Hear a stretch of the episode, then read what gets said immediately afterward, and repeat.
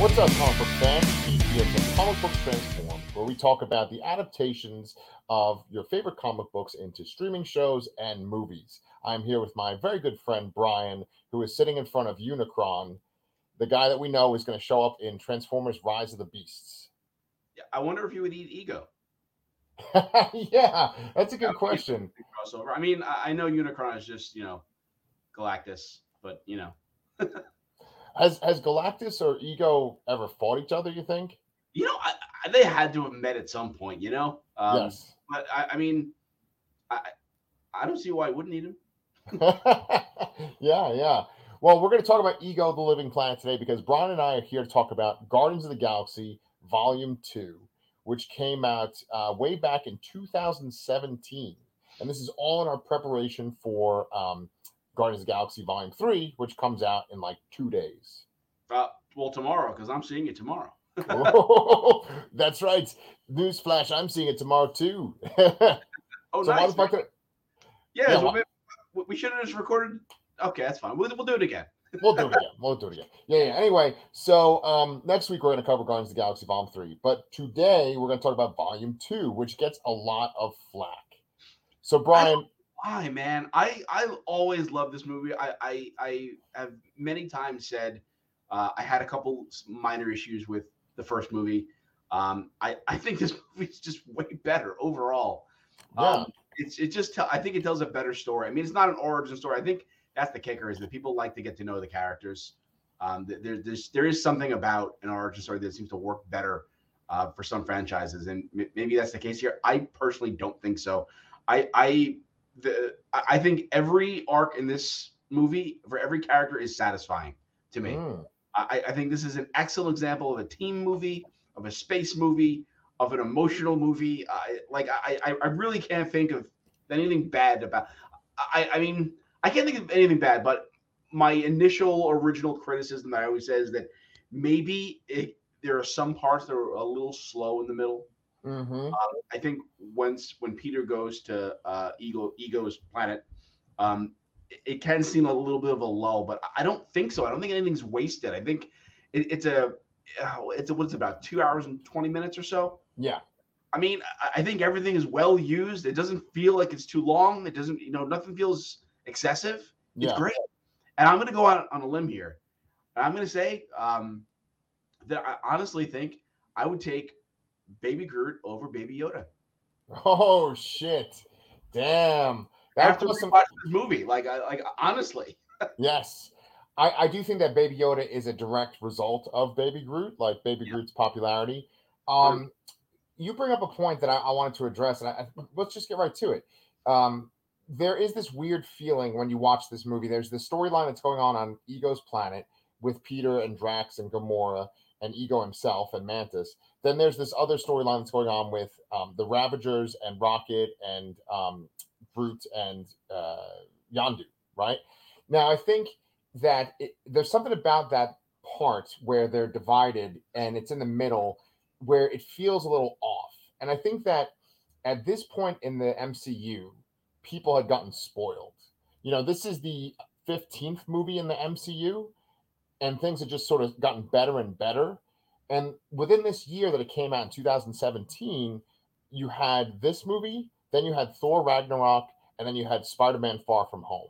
So I think everybody was like super amped about what's next, what's next. And this movie feels like a very personalized movie about the Guardians versus like the next stepping stone towards Thanos. Oh, of course, this this barely has anything to do with the Infinity Saga. Barely. I mean, I mean, really, the inclusion of Gamora and Nebula is really the only connection that there is. Yeah, Uh, and and I think the movie is better for it. Honestly, I I think um I, I think that uh, like I said last week when we, we talked about Guardians one, uh, I I would have preferred if if the Guardians were kind of like set off on their own, apart from the the Earth based stuff, and we had a whole cosmic Marvel springing out of that rather than and I think we would have gotten things more like this movie uh, Mhm. and rather than you know t- tying it so uh, heavily to the Infinity Saga. Yeah. Well, I, I agree with you on that. I, I think that the cosmic stuff really flourishes when it's just cosmic stuff and it's not tied in with the uh, Earth stuff, and that goes for the comics too. But um, I kept trying to think of why do people not like this movie so much, and I have like this one friend who I feel like has really good taste, and he was like really upset with me that I ranked this movie so high. Um, what I was gonna say was that that, that pacing in the middle, the emotional beats for the rocket story with Yondu and the beats with Peter, they're not like synced up. So you have this like really intense, horrible stuff happening with Rocket and uh, Groot, like pretty early on in the movie, and then the stuff with Peter where you know there's a turn and there's a reveal about ego. That comes much later in the movie, and so it kind of feels like there's like meandering going on on Ego's planet. But as I watch it, every scene is necessary because like it, it fulfills a point that moves the sto- story forward. It's not like there's sort of any kind of excess baggage that you could really cut out. Do you, do you agree with that or? Hundred percent agree. Every every moment is well used in this movie. Right. Right. Um, but you, are right. Like, like there is there is there is like a lull in action, I suppose. I mean, they they try to move the action forward with on the Rocket and Yondu and Groot side when it's a lull in uh on on ego on the ego side, and and then we do eventually get a big scene there. But you know, uh, I, I that, that's the only thing I can think of really why people dislike this movie or don't rank it rate it as highly as the first. Well, I, I also feel like there's one other thing too that the first movie was such a darling for like critics and Marvel fans and just everyone in general. People love the first movie. They play the music. They love Groot and Rocket Raccoon. So they're really expecting to knock it out of the park with this movie.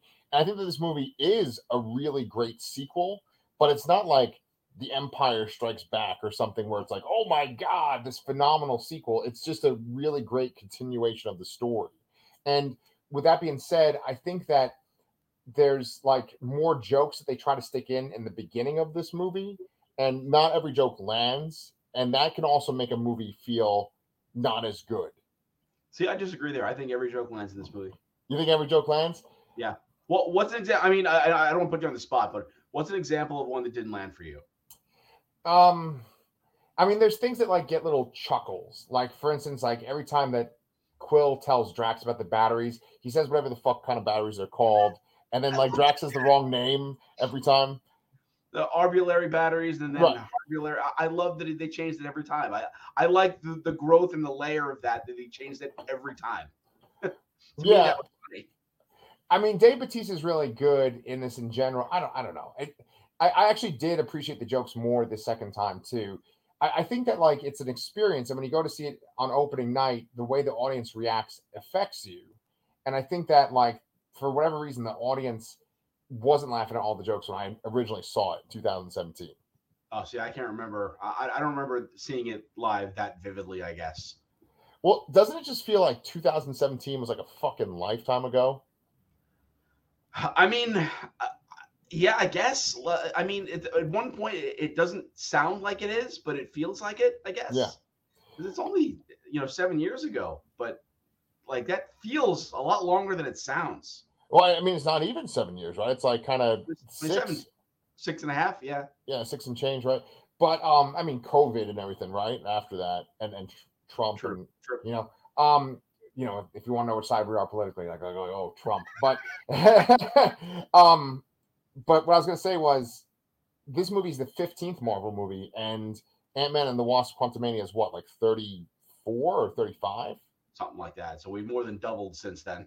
yeah, there's been 20 Marvel movies and a shit ton of shows, and we've also had Infinity War and Endgame too. You know. Yeah. Yes. So it just it feels like so much since then. But um, let's let's talk about what works for this movie. So the opening is is once again great. Fantastic. Yeah. Uh, yeah. I, iconic. You know, I I love the you know that they. Uh, oh well, are we talking about the opening with Ego, or are we talking about the opening with the team? I was talking about with the team. However, that opening with Ego is very good too. Yes, and uh, th- this is actually maybe something that I, I feel hasn't aged well. But uh, I remember thinking at the time when I saw it, like, wow, that de-aged Kurt Russell actually looks pretty good. Yeah. And this time watching it on TV, I'm like, I can see that that's a de-aged Kurt, Russell. Like I could really tell this time, you know, like some yeah. people talk about the chin or something. I don't know. Yeah, yeah. It, it was it was the kiss scene actually. That was like, wow, like that looks really fake. Yeah. So that I mean, whatever. It, it's it's CG. It's not perfect. Whatever. It's still uh, it, it's incredible, honestly. Yeah. But I did feel that um, you know, uh, that that that has gotten better over time. Yeah. Um, I, I really like that sequence. I mean, the way that it's shot too, um, you know, you have that, that big font that shows where it is and then the year. It's 1980. Um, and you have that song Brandy, which I really had not listened to until I started watching this movie. And once again, with this movie, I would just listen to the songs from the soundtrack over and over again and become familiar with them. Songs I never heard of before, or listened to before. And, And I love um, these songs. and Brandy too is is mentioned throughout the movie. It's part of the theme, you know. Absolutely. Yeah, yeah. Yeah. And so um you know, we see kind of there's something going on where he has this little plant, and it kind of reminded me of critters, like where the critters had these little eggs and they were kind of planted in the barn and in the field and shit. I was like, oh, this kind of reminds me of critters, which I'm sure is some kind of influence on James Gunn. But then we jump from that to 34 years later, which would only bring us to 2014. And this movie came out in 2017. So the idea is that like this movie's not too long after the first, First. Guardians. Yeah. Yeah. So what do you think of the sovereign people that they had to like rescue the batteries for? for? Um. So I, I wasn't sure. I, I didn't recognize them from any comics previously. Right. Uh, I, I don't believe the the that that race is a part of Adam Warlock's uh, uh, um, origin or, or anything like that, or at least it wasn't back then. yeah. I could be wrong about that, but um, I, I it, it was. It, they- were there as, as a plot device essentially you know They- they had they, they hired the guardians it shows what they're doing you know they're just kind of mercenaries sort of Right. uh, and they- hired to do a job and then you know it it starts off with rocket stealing the batteries right. which kind of sets them on a path that causes the entire movie to happen Right. It, it's one of those like problems that like it grows for the Guardians and, and life gets harder. But had they not done this, then they might not have run into ego, you Yeah. know. And and so yeah, I mean, I think he probably was actively seeking Quill out because Ego mentions that he heard that Quill had held, held an Infinity Stone and not died, so he knew that that was his son. So I guess Ego would have run into him, but um, you know, maybe their interaction would have gone differently. But Yeah. um, yeah, they, they go to rescue these batteries that are like, I guess, like being there's a creature that seems to be wanting to get the batteries. It's like interdimensional, weird alien creature that they fight in the beginning. And I just love that fucking montage of them like shooting the creature and stabbing it while Groot's dancing around. Yep, and great, great song playing in the background. I, I, I love the this the, the focus on Groot with all the stuff going on in the background. It, it, it's a great opening. Um, you, you don't see stuff like that too often. You know, usually they focus on the actual action, but uh, Yeah. I appreciated uh, the that. And honestly, this this watching this scene is what, what made me think like, wow, like this this is very familiar from The Mandalorian more recently. And uh, but I, I ultimately think that this was better. And I think part of it, part of that reason is that it did, doesn't last. Uh, you know, it's just this movie and that's it. It's not too much. It's just the right Mm. amount, honestly. Yeah, agreed, agreed. Um, and it's kind of cool that like he's baby Groot in this, and you know it's in 2014. And then the next time we see him is like Avengers Infinity War, and I guess he's kind of like adolescent Groot. And Yeah. enough years could have passed between then that you make a really good point about comparing him to Baby Yoda and how like it's just enough. That's a really good point. And you made a really good point in the very beginning of our discussion, how you said that um uh fuck. I, oh god, I had it in my head lined up. Shit. Oh god damn it. Are you pulling a me today? Oh, I, I wanted to give you credit for what you said, and then I was like, you also said a really good other fucking thing too. God damn it! It was about um, it was about that that sequence with Groot and and the, oh, okay, okay. So you said it's a really good team movie. That's what you said. That's what you said. Yes. You said it's a really good team movie, and I think that one thing that's really established in that opening sequence is the way that they talk to each other and stuff. Like Star Lord gets like knocked over at one point, and he's on the ground by Groot, and he says like Groot, like and and you could just tell by Chris Pratt's tone of voice that like he he's trying to help him. They've been kind of in these situations before. There's all little subtle things like just their tone of voice, the way they physically interact with each other that shows that these people have been together for a while. Like you really feel that sense of the team. Yeah, totally. and, and like there's arguing and bickering between um, Quill and, and Rocket Raccoon, which kind of set, sets this whole adventure off, and um, that just kind of feels like that's par for the course too. Yeah, I mean, what what what Yondu eventually says to Rocket later in the movie is that he keeps people at arm's length because he just doesn't know how to how to how to how to, how to feel and do things. Um, uh, it, it, it's it's set up here, yeah. Yeah, you know, we watched Peacemaker, and you know, we were such a we, we love that show, and I feel like everything that James Gunn does in this, he does right, and with Peacemaker, there's a few things that are like a little off, and it's it's not as good as this. There there are moments in Peacemaker that are better than a lot of the stuff in this, but I feel like this is the most consistently good. Well, I, I think um, I, I think it's it's that's got to be the medium. Um, this is a like we said, a two-hour and twenty-minute movie where Peacemaker is a was a ten episodes, eight episodes, whatever show. Right. And I think with the show, you have to hit various beats in an episode length that you may not may not be best for the overall story, but it needs to be, you know, work for the episode to keep people interested and engaged. So yeah. I think when you're working with a movie, um, I mean, it, it's hard to hit beats in anything really. Uh, there are plenty of terrible movies out there, or um, movies people don't like, even you know, while others do. Yeah. But um, it's I I honestly think that. I, and I don't know what you're saying because I really enjoyed Peacemaker so much that I actually bought a Peacemaker comic today, which feels very much like the show, honestly. Um, uh, I, I, don't know what you're talking about when you're talking the, the moments you didn't feel worked. Yeah. Okay. Okay. Okay. I, I, I got I got you. I got you. Like with Peacemaker, and then also with the Suicide Squad that James Gunn did. I feel like this is what I feel. I feel like there is like humor in all of these movies that he makes, but with Peacemaker and with the Suicide Squad, it's like they they put in a little too much, and it doesn't always land, and it, it'll feel bloated because there's like scenes where they kind of just keep riffing, and it's like okay again, it's funny, but it's like it's not as tight. Whereas this movie, like you said, it's like two hours and 20 minutes. And also it, it's censored because it's a Marvel movie. So I think that like when he has those restrictions, he, it, it's like a lot tighter and it, it just is it like works better. It's like Taika Waititi, right? Like um Thor Ragnarok is like great. It's in my top 10. But Thor Love and Thunder is pretty close to the bottom for me. Yeah, but I mean, I I would say that most of the uh, I, I bet there was probably not much improv done on the set of Guardians 2. Right. I guarantee that there was some improv on three, on Thor, Thor 3. And I guarantee that they thought, hey, we did so well with the improv last time. Let's do more of it. Right. And and that's where it was too much or some of it didn't work or something like that. Like that one, I totally agree that not every joke works. Yeah. Uh, or some of them are just un- completely unsatisfying. They don't even give you that little chuckle or anything.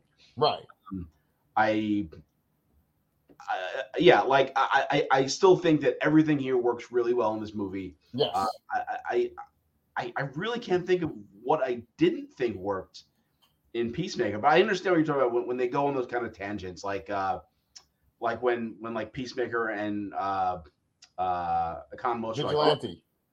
Like, or Vigilante, or just arguing back and forth about something, and they just kind of go on a tangent. Yeah. I, I, find those things fun. I, I can't think of the exact jokes off the top of my head right now, but I, I do I did find them funny. Um, okay, so what do you think of su- the Suicide Squad?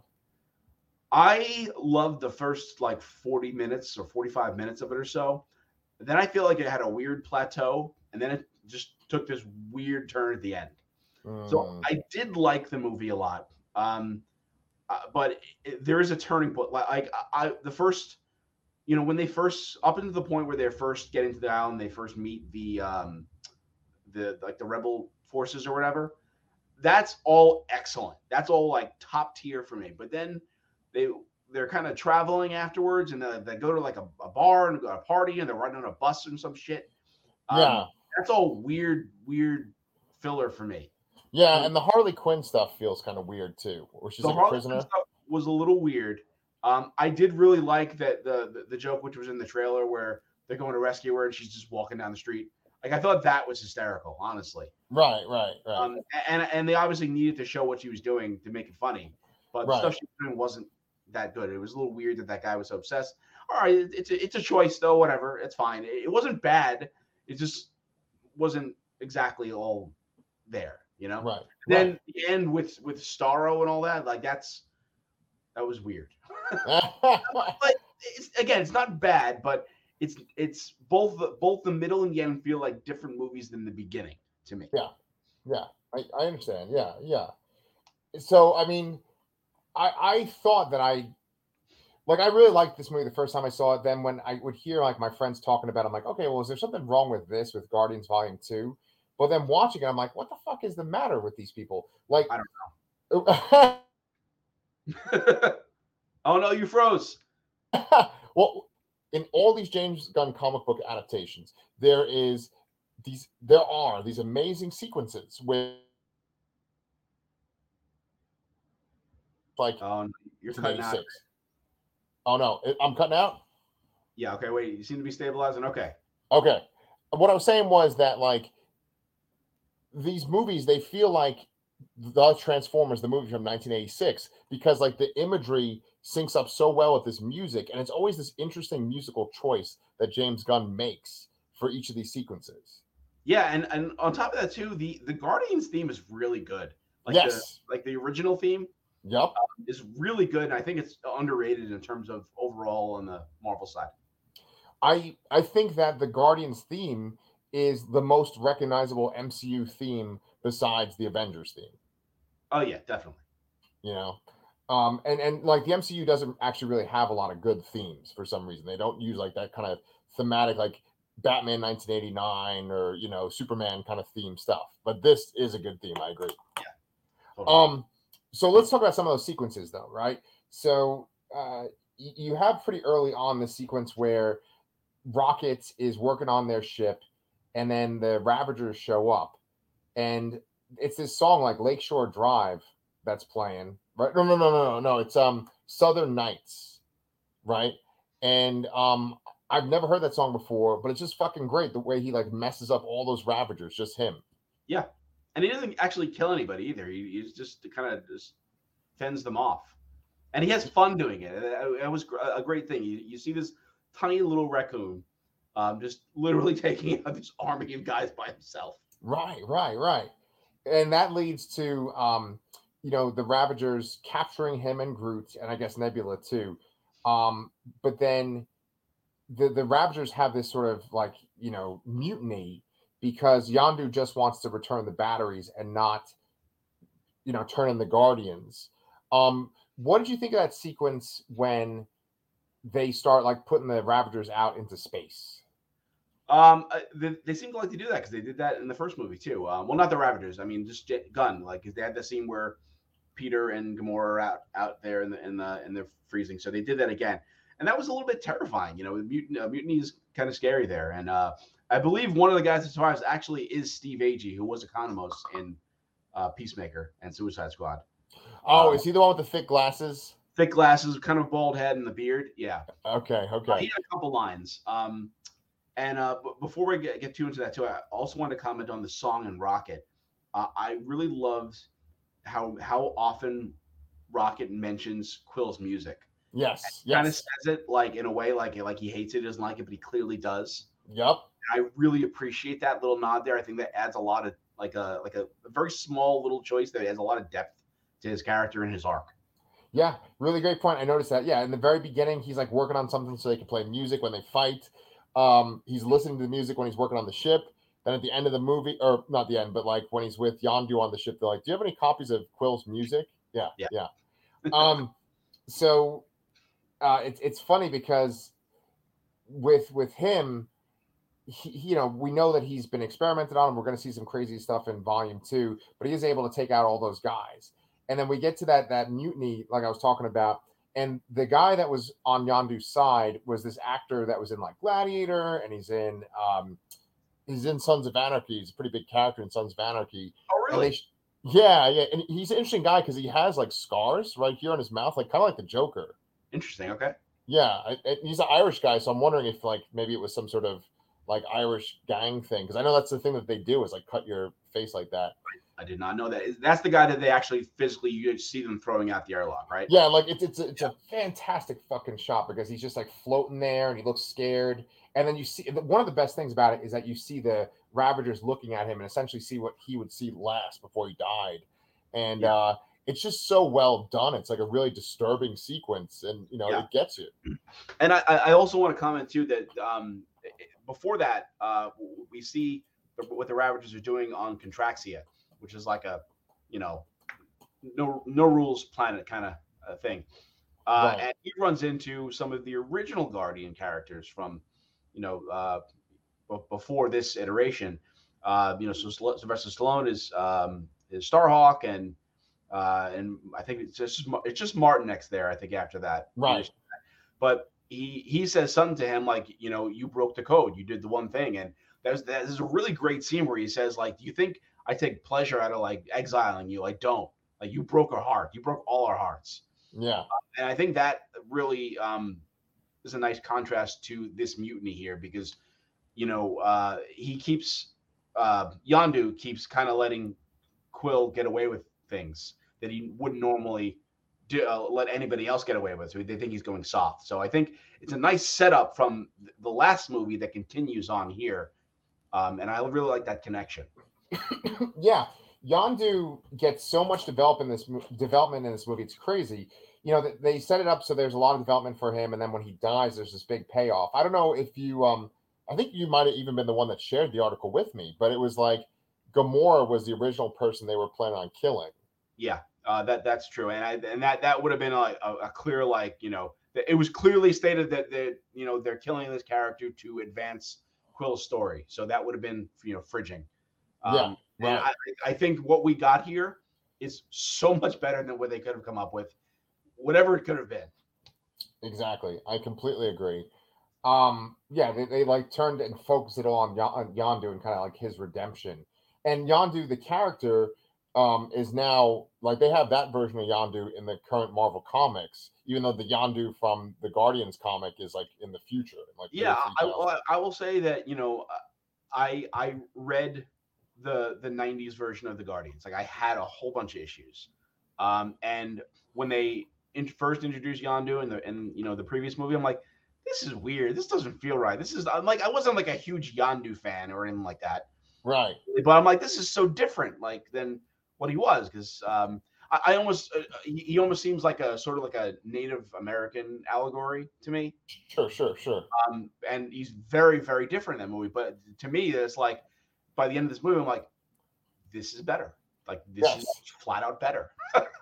right, and and that's kind of the way I felt with all the Guardians characters, and um, like he like you know he dies obviously and it's this kind of tragic moment but there's that i'm mary poppins y'all which i know that was sort of like a meme that was going on and, and michael rooker is just so likable too yeah he has such an amazing set piece that is maybe even the highlight of this whole movie um, when he lets his arrow free yes. yes. that you always talk about um, scenes that you look forward to seeing and i tried to keep that in the back of my mind i'm like that's one of them that scene yeah. set to that song come a little bit closer um, which is not the version that I'm used to hearing. Right. Um, and uh, and it is so perfect. Just them just strolling through that arrow, killing every the, the aerial shots, everything about that scene is perfect. Yep, yep, totally agree, man. Yeah, um, and it, it, that's once again like that's a song that I just learned because of James Gunn. You know, um, with uh, the Ravagers, though, you know, we have Kraglin too, who I know has kind of become like a bigger member of the team, and I think he's going to be a bigger part of, um, you know, the third one. But like, he's the one that actually says, "Hey, come on, you always pick Quill's side," and there's this sort of like this feeling of, you know, Kraglin is sort of uh, Yondu's son, and then Quill is kind of Yondu's son, and he's like kind of preferring Quill all the time. And then you have this stuff with Ego and Quill as his son so there, there's all this like daddy issue stuff. And there's this fantastic line that Yondu has at the very end. He says, like, he might have been your father, but he, he wasn't your daddy or something like that. Best and, line uh, in the movie. Absolute best line in the movie. Yeah, yeah, yeah. So um, you know, we talked about like kind of the father stuff. Then there's also this stuff with uh Gamora and Nebula. And I think that like this, you, you talked about like how this is kind of the only tissue that really connects to um, Infinity War and I guess Endgame too. But you really need this piece to make that piece work in Infinity War. Yes. And then and Endgame too.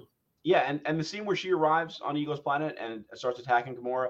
I mean, it does seem convenient that it just happens so happens that she's walking out by herself in a field and the ship comes at that time. But um, the payoff of that scene is where I just wanted a sister. Another very powerful line of this movie works yeah. so goddamn well, and how that just completely changes the context of their relationship right there um, is is amazing, really. Yeah, yeah. I'm I'm really glad you brought that up because that reminded me of um, what I wanted to say earlier. That like these movies in particular, but I think probably James Gunn's work in general is a lot about people that are screw ups that make poor choices. They might not even be that smart, but they kind of come together and they try to do the right thing. And it's it's that sort of interaction with all these people that is just so entertaining and so good, and you root for them. I mean, we clearly saw that in Peacemaker. I think the Suicide Squad is like where we, we kind of see it like the least, even though they're all like criminals and and fuck ups and stuff. You don't care for the Suicide Squad team as much as you care for the Peacemaker people and the Guardians. Uh, well, yes, I, I, but I, I think the team came together with, with and, and that with that whole we, we have to you know we're screw up but we got to do this because it was uh, the whole end against Starro like they could have left like their mission was done. They could have and should have left, but they said like no, we're gonna do this. And I I did care about those end characters that were still left. You know, uh, yeah. Bloodsport and Ratcatcher two and uh, Polka Dot Man, Man, and King yeah. Shark. Although maybe King Shark a little bit less, I guess. oddly, I thought. I would love him, but I think um, this uh, there's so many different takes on him now, and I I I don't know. I felt like it was a little lackluster. Yeah, yeah. Um, well, so we talked about like kind of you know the, the ragtag group and all the weirdos and stuff, and then uh, we mentioned father relationships. So let's talk about ego too. So so Kurt Russell, you're a big fan, right? Love Kurt Russell. Uh, yes. he, he is an icon of the silver screen to me. yeah, yeah, yeah. The man Agreed. can play Santa Claus and just and just work it like. right, right. You watch those movies, the the Christmas Chronicles? They're good. Uh, okay. Well, the second one goes a little through. The first one is actually a really good Christmas movie. Okay, okay. Um, he, so, sings, he sings like a blues song. I can't remember what he sings. It's it's it's fantastic. Nice. Okay. Uh, well, you know, I'm a big Kurt Russell fan too, and when they said that he was ego the living planet it, like that's the weird thing right is that I, I, can't say oh i love this like ego the living planet story arc or i really love his previous appearance in a cartoon you know it's like i've seen him before on some things and he's just a fucking planet with like a beard right yeah. um so when you see that Kurt Russell is cast as him, you think like, what? Like, what is this? This he almost seems like, um, what is it, Jason of Spart Spartax? Yes, yeah, I I 100% think that they modeled his his avatar after Jason of Spartax while yeah. merging it with the backstory uh, and character of Ego. 100% there, but honestly, I prefer this. Yeah, 100% prefer this. Um, I think Kurt Russell. It, it's like you see Kurt Russell and he's doing these nice things. And you see everything seems great, and you know something bad is going to happen. I mean, we we kind of know we know who Ego is you know, he's he's not exactly he's not a hero. He's not really a villain, I guess, but he's a, a, cosmic being that doesn't really give a shit about human problems and stuff. You know, right? Um, but I just like that that it's this bright, shiny thing, and then that's the villain, and then you know you have Yondu, who is this kind of like you know backward planet rogue, and then he's the, the heroic dad. You know, yes. I, I love that comparison there. Yes, yes, absolutely. Yeah. And, and, even though that I know that that twist and that flip is coming, like it's still like it still works. I was still like in it in the moment when it when he says like, "Oh, I I, I had I, it really hurt when I had to give your mother cancer." Like he says it so nonchalantly, you know, yeah. and like it's such a good scene. Yeah, yeah. Kurt Russell. I mean, it shows his acting abilities, right? Like, there's a reason why these people stand out and we love them so much. Um, he goes through a whole range in this movie where I think he is one of the more sinister and scary Marvel villains because oh, I mean, I mean, there's I, I think he's the direct result of a bunch of children being murdered, right? Yeah. yeah. Um, he, he plans on you know essentially remaking the whole universe in his image, but you know when he's sitting there and he, you mentioned the song Brandy before and how it's throughout the whole movie when he's explaining the lyrics to uh, Star Lord, that's a great scene. Um, when he's talking about like what his experience was just as a celestial by itself, like that's just exposition. And you know how I get annoyed by exposition, but it's it's all in his delivery and the emotion behind it that makes it not boring, not filler. It's it's poignant stuff. It's about his character. Yeah, you know? and, and like I said, it informs that line. That uh, that's why it hurt me so much to give your mother cancer. Right. Like like it, it's just matter of fact. Like you know, yesterday was Tuesday. I gave your mother cancer. Um, you know, and, and all of that beforehand just informs that sentence and that line delivery so much. Right because he says I returned to Earth three times, or I, I, went to Earth three times, and I knew by the fourth time that I, I would never leave or something like that. So I had yeah. to give her cancer. Yeah, yeah, so good, so good. Um, th- there is one sequence though that I, I need to mention. I, I, have to mention this because, um, I said to you that like, and, and I say this often that that that syncing up of like imagery and music in movies kind of gives you like this transcendent feeling sometimes. And and the Transformers the movie has so many moments where like the music is just perfectly synced up with the imagery, right? Um this movie has this moment that gets me every single time. Sometimes I'll just watch this moment by itself, but it's when they go to Ego's planet and it's playing My Sweet Lord by uh George Harrison. Yep. It's like it's just it's shot so perfectly and like I I I see, I, I do a disservice trying to describe it, but it's like the way the guitar sounds like fits with the action that like the way their ship is moving on the screen and then when when like bubbles float into the screen it kind of goes along with like the, the chiming noise and and the, you know the chorus coming in. It's just it's so yeah, fucking no, perfect. it, it, feels like i mean i know it's it's it's a george harrison solo song but it feels like a fucking beatles video you know? Right right right. And, and like james gunn consistently does this. like the suicide squad i keep kind of ragging on it but like that's the weakest of all of these. And yet even that has these great fucking sequences in it too. Yeah. Yeah. So um there was one other sequence um that i kind of forgot about. I for, i knew that like star lord kind of turns the table on ego at the very end and you know kind of fights back but i forgot that it was to fleetwood mac's the chain oh yeah that was good too yeah well yeah. that's when he first kind of realizes with uh, first the scene starts with I don't control the uh, the arrow with my my head. I control it with my heart. And then you hear the chain, and then he realizes he has this power, and he's going at um, ego, and that's fantastic.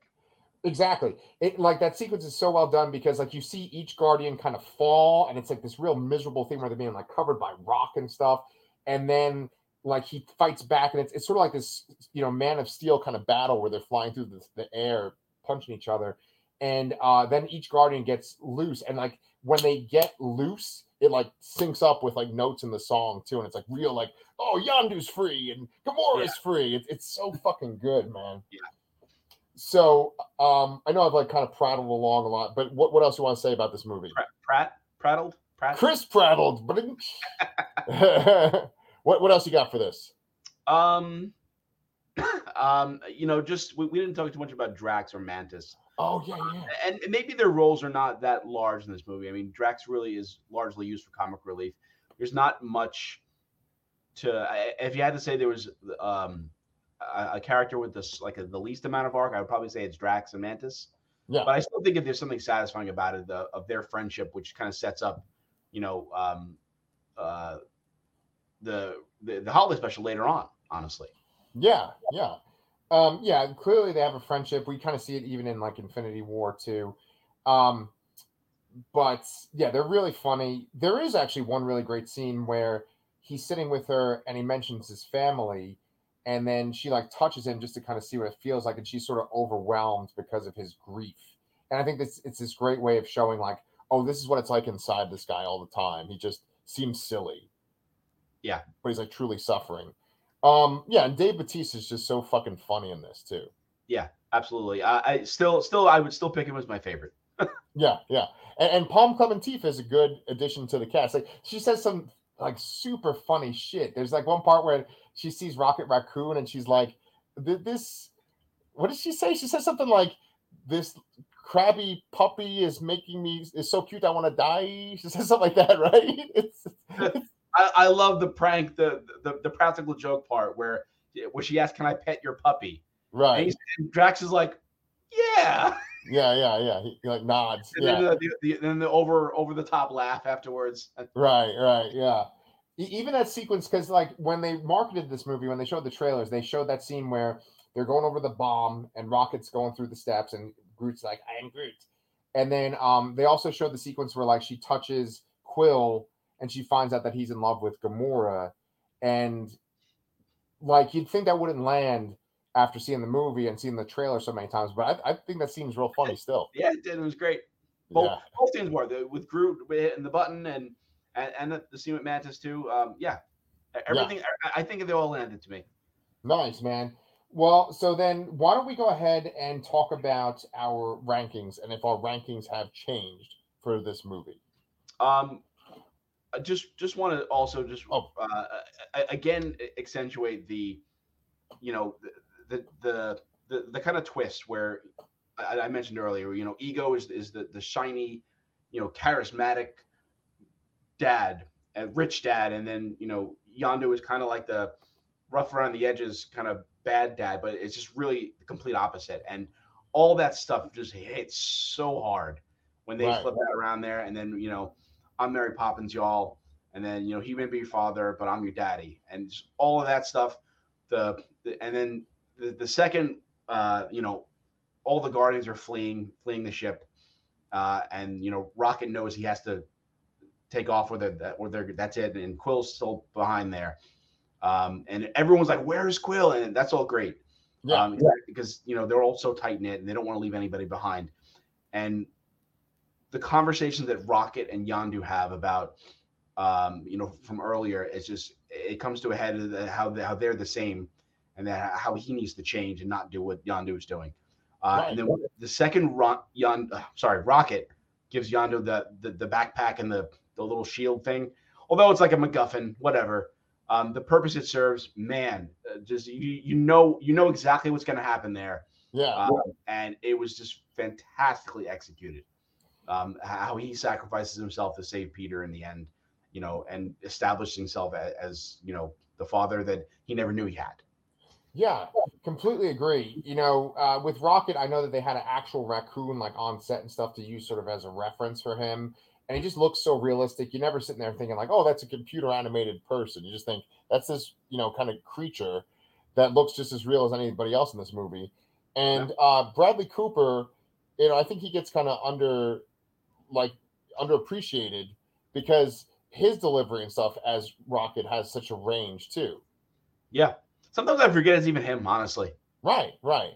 But yeah, he has this great line. You know, he, he zaps Gamora right at the end. He's like, I, I can only lose like one friend. friend today. Today. Oh man, ah. Yeah, yeah, yeah, yeah, yeah. So so great. And then the very last shot of the movie is, you know, they have the funeral for um, you know, Yondu and they're playing that Cat Stevens song. And I, my other friend, who's a big MCU fan, he says this movie's so fucking great. And he, he says that end scene is so great. Yeah. so um, he the Ravager funeral, all those old guy, because they told them what happened, and you know, Yeah, yeah. He, he redeemed himself. And then the very last shot is uh, kind of a somber shot, and it's sort of Rocket just thinking to himself. And I always thought, I'm like, okay, this is setting up the third movie. Like the third movie is going to be about Rocket, and it's going to be something with him, and it might be his last movie. Yeah. Yeah. So, okay, well then, with that being said, the third movie's coming out this week, and it's going to add to our Marvel rankings. We should talk about where the two Guardians movies fall in our rankings. So, what are they in your top ten? yes, now they are. Now they are. All right. So you Well, want uh, two was two was always there. I did move it up. nice. Uh, Okay. I- again, I have a problem with recency bias. I, I, I don't know. I, I, don't- I don't know how. I, I can't keep the knowledge of 30, 32, 33 movies in my head at all times. yeah. Um. So then, you want to give me your top ten? Uh, yes. Uh, so and uh, number ten, I have Guardians One, which which came up. Um, I I, I got over my slight issues with the end sequence and the sort of lackluster villain. I think it's great. Um, Next, I have Captain America: Civil War. hmm Then I have Avengers. Uh, then Infinity War. Uh, Oh. Then I have Winter Soldier, Okay. Thor Ragnarok, Yeah. Guardians 2, Whoa. Endgame. Whoa. Oh, you with the No Way Home. I knew that was going to be in there. It's number I mean, one. You've known that. You've known that for a while. I've been. Uh, that, it's been there since that movie came out. I'm not changing that. Shit, Not yet. anyway. Okay, well, mine is shifted, and I need to change my whole lineup. But Yeah. um, but we were real close, and then there's a drastic difference. But for my number ten, I have the first Iron Man because I think that's like a good, well-rounded movie. I, th- I think uh, you know Bob Downey Jr. is fantastic. Then I have Civil War, which that's synced up with you, right? You have Civil War for nine. Uh, yes, Then I have Avengers, that's synced up with you too, right? yes, Okay. Then I think you put Infinity War here, yes. right? Okay, I have the Winter Soldier here. Then I have Thor Ragnarok. Then I have for my number one, two, three, four, five. For my five, I have Guardians of the Galaxy. Then I have Guardians of the Galaxy Volume Two as my number four. Then I have Endgame, Black Panther, and then Infinity War. Okay, so the only movie we have different then is oh, I guess Iron two Man. Iron Man, and uh, you don't have Thor Ragnarok, right? No, Thor Ragnarok is my number six. Number six. Okay, wait. Yeah, I'll go through it one more time, real quick. Oh, okay. Uh, yeah, Iron Man's. So what do I have that you don't have then? Did I not do ten? You have you have No Way Home. I don't have No Way Home. Oh, wait. oh, okay, okay. Yeah, yeah. So I mean, I get it. I, I honestly I need to go back and just watch all of these fucking movies in order, and maybe I'll get to do that with, with my daughters too. But um, you know, I, these Guardians movies have always had a place in my heart, just because I love the comics so much, and I feel like, like, I, just a little short story. There was a, a year at one of my schools where we had to make a decoration with pumpkins, right? And they said do something creative, and so I did a picture. I did a pumpkin, but I made it into Groot, where it had like sticks and stuff, and and then I had like a little rocket raccoon next to it. Oh no no no no! I'm so full of shit.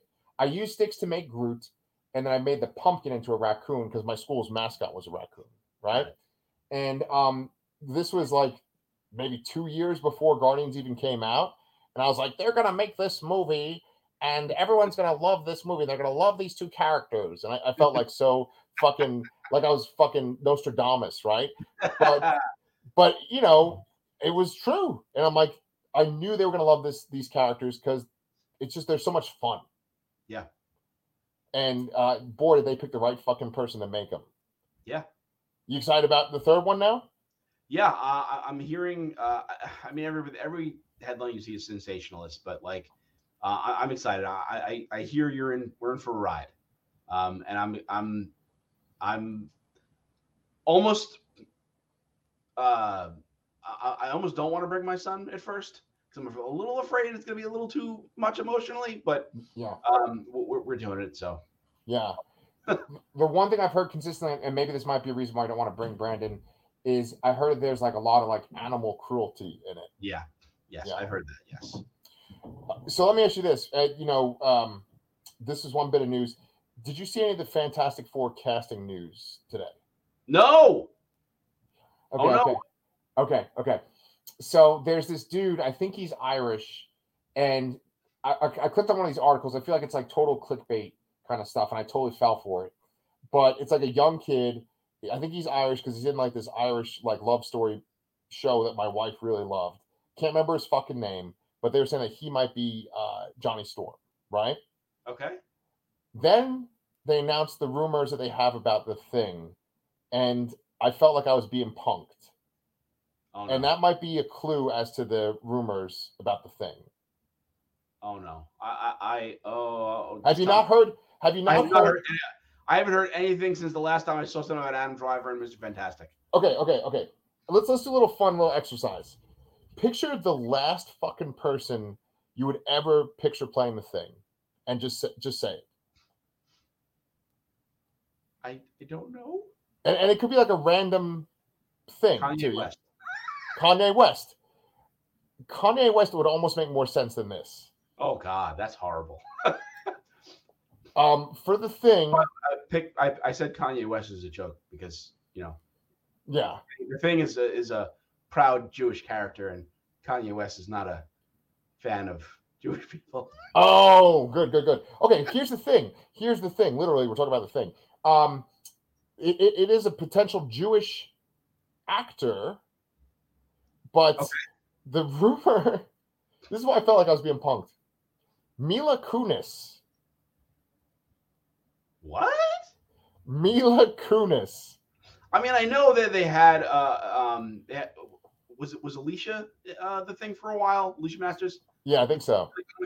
I can remember. I know they did that, but um, no. I, I'm, I'm telling you today, I, I read the rumor that they were saying Mila Kunis. I don't know if I'm being fooled or something, but they were saying that was the rumor and that No, people. you can't do that. No, um, I mean nothing against Mila Kunis, but that's, uh, you know, no, I, I don't, I don't think this is the right place for a gender swap. I- mean, if if you were doing, if this was like a subsequent movie and you already had Ben Grimm somewhere, um, you know, it, it and you were doing the Alicia Masters version where she's the or has a thing body or whatever. I don't remember how that happened anymore. Uh, I think that's fine, but as an introduction to it, like you can't break the foundation. I don't think here. oh, look who's who's commented over here, Mister Doctor Zayas God, Danny Torkel. Hasn't this actor denied all rumors? Probably. I mean, bir- they, they all do though. Everybody has to deny these things. It's like they're it's like in their contracts. Yeah. Happy birthday to Danny, by the way. His birthday was uh Earlier this Yesterday. or two days ago. Two days ago. Yeah. Yeah. Um, and he's on our other channel, the Lasser Cast, if you want to hear me talk about horror movies and stuff too. Um, so so you're not buying the Mila Kunis? Uh, there's no way, man. There's no there's no way that they're they're gonna do that. Like I I- like they can absolutely. I mean, they really do need to cast a Jewish person as Yeah. this character. I think. Yeah. Um and and but um. I don't know because that's such an important part of his character, honestly. Yeah, and uh, I, I, I don't think they can. This is a, a, a proper thing to race swap. I'm not race swap, gender swap. right, right. Danny is saying seeing Guardians of the Galaxy 3 on Sunday. Can't wait. Oh, we got you beat this time finally, Torkel. We're Yes. tomorrow. Not midnight like you do, but Yes. I'm not anyway. Yeah, yeah. No, no, I'm not going. I'm going after work tomorrow. Yeah, yeah. Yeah. Cool, man. All right. Well, this is our Guardians discussion for the week, and then I guess our next week's episode around this time will be um, Volume Three, and then Brian and I just have to figure out what the fuck we're gonna do. There's also a writer's strike, which is probably gonna affect the shows that we review too. Oh my god, yeah. Uh, Yeah. I've seen I've seen news of a lot of things shutting down production. I know you rec- you've uh, reviewed Yellowjackets a lot. Uh, that shut down season three, I believe, after one day of production. Oh, no! And then you know all kinds of staples like Saturday Night Live stopped, and all, all the late night shows. yes. Um, yeah, and, and and you know, I sent you a tweet the other day about this is this is just a reminder of what happened in the last writer strike, and it's like Revenge of the Fallen, G.I. Joe Rise of Cobra, Quantum of Solace. Um, what else was in there? That was that was in that tweet. Um, Um, everything was was awful. X Men Origins Wolverine. X- oh my god, Wolverine, Terminator Salvation, Dragon Ball. Oh my God, what a time! Oh my god, yeah. Yes, yeah, that was a pretty I'll shitty again, time. people. Yeah, please. Let's let's get this resolved pretty quickly so we can get back into recording our shows. I know that House of the Dragon, they were able to finish all their scripts and so they're gonna film them all. Uh oh, Danny wrote the Lost Curse is happening. Yeah, that's true. That that that that took place during the last strike as well. Yeah. Yeah. Um, yeah, I, I, and I, I saw that news about House of the Dragon, uh, but it, it still doesn't make me feel at ease because a lot of script uh, changes can happen during the filming of a season, especially with movies. You know, that a lot of them is are getting changed filming that day. Yeah. Um, I, I, maybe that doesn't happen as much with TV shows. I'm not really sure, but um, just the idea that if something were to come up, you know, they couldn't really consult anybody, so they have to stick with the original draft of or the final draft of that script. Um, I, I don't know. I, I I like that. I like the. I, I would feel more comfortable with it if they had the ability to fix something with someone that you know wrote it in the first place, Yeah. rather than Yeah. someone who doesn't know what the fuck they're doing. Right, right, yeah. Because like with Quantum of Solace, I remember like they were asking Daniel Craig, they were like, "Oh, what do you think James Bond would do?" You know, Yeah. Yeah, that, that's what I heard. The only people that were allowed to script write on that movie, I haven't even seen the movie, honestly, um, Oh. were Daniel Craig and the director, whose name I can't remember off the top of my head. Yeah. No, I, I actually thought Quantum of Solace was not that bad in hindsight, but uh yeah, yeah, it's still not that good. yeah. Cool, man. All right. Well, this is our Guardians discussion, and we'll be back next week for Guardians Volume 3. Thank you, Danny, and everyone else. Make sure you like and subscribe.